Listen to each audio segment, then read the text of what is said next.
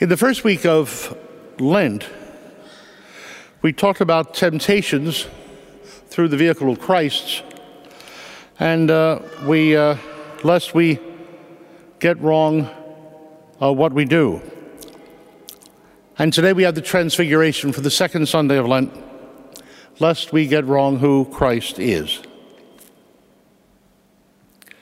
Societies have misunderstood what God is up to and what God wants. And we have misunderstood what we should be up to. God wants us to change for the better.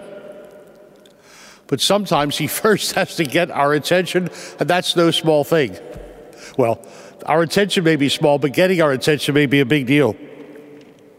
Think of a world where human sacrifice was, as you hear said today about certain things, godly, how it was godly, human sacrifice. To talk people out of that, he would have to first get on that bizarre wavelength, on our wavelength, though bizarre. And if we heard him speaking against human sacrifice, which we thought was godly, how could he ever be thought anything but, wait for it, irreligious? You'd say, well, no one could call God irreligious. Well, it's true, but that's the level of how important the first commandment is, and the second commandment, not taking God's name in vain to justify horrible things, or listening God to God and only having God and not the mob as your advisor. But those things have happened, and those things could happen again. And so, how important to get on God's wavelength and be grateful for God taking trouble to get on ours so that we can be already tuned in.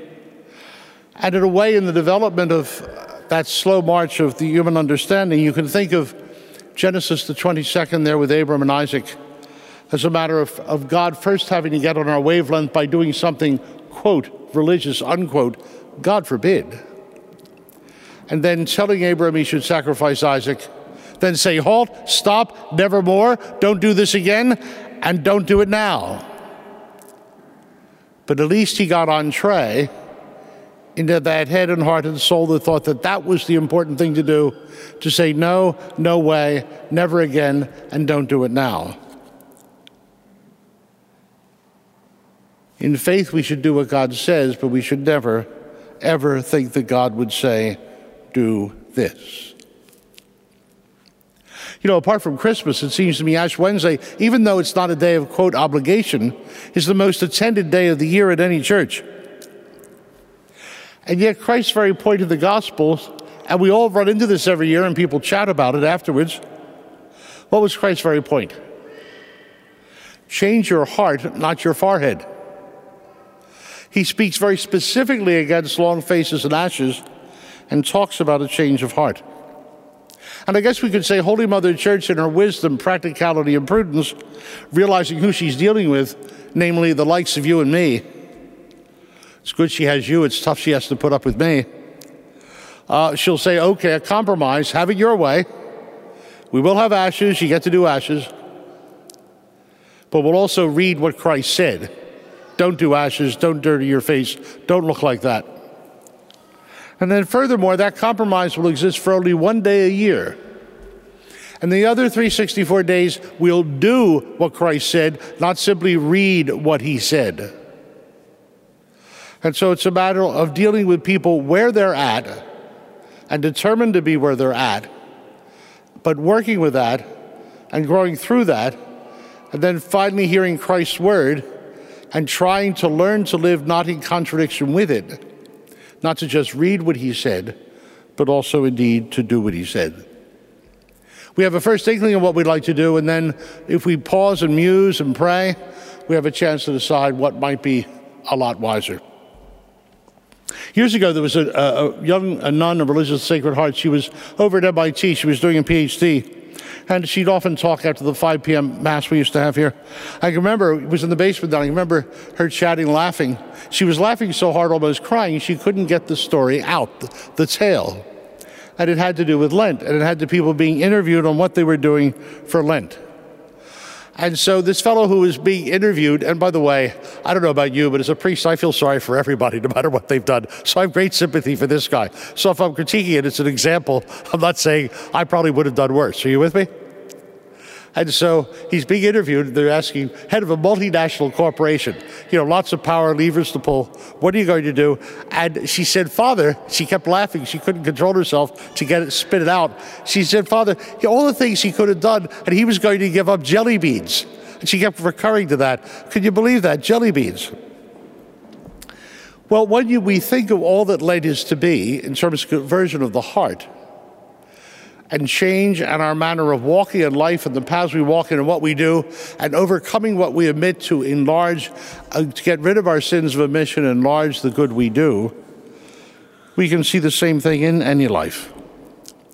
I've often thought the best way to uh, pass on our Lord's advice in the Gospel of Ash Wednesday uh, would be Isaiah, often called the fifth Gospel, Isaiah the prophet, the three different prophets of that school.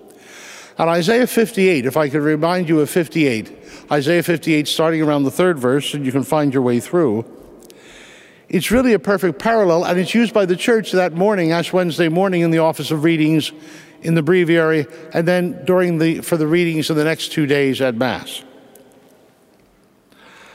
And, and he tells us what God's word the people, it starts off not with God, but with the people complaining that God isn't on their program, God isn't on our program. People are saying, Why do we fast and you do not see it? People are irritated at God, God's wrong. The people are gently pointing this out to him, or more than gently. And then, why afflict ourselves and you take no notice of it? People saying what God should be collaborating with, and God isn't on the program yet. And then the response Lo, on your fast day, you carry out your own pursuits and drive all your laborers. Your fast ends in quarreling and fighting, striking with wicked claw. This, rather, we're still in Isaiah 58. This, rather, is the fasting that I wish. This is God speaking. Releasing those bound unjustly, untying the thongs of the yoke setting free the oppressed, breaking every yoke, sharing your bread with the hungry, sheltering the homeless.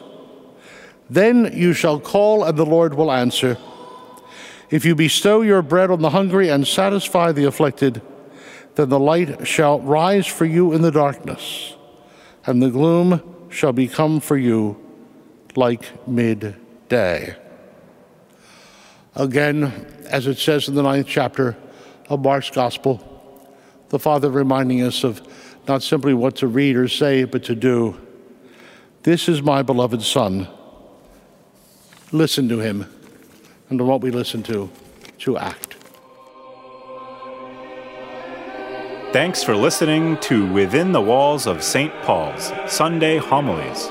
Please consider supporting us by visiting stpaulparish.org. That's stpaulparish.org. God bless and see you next time.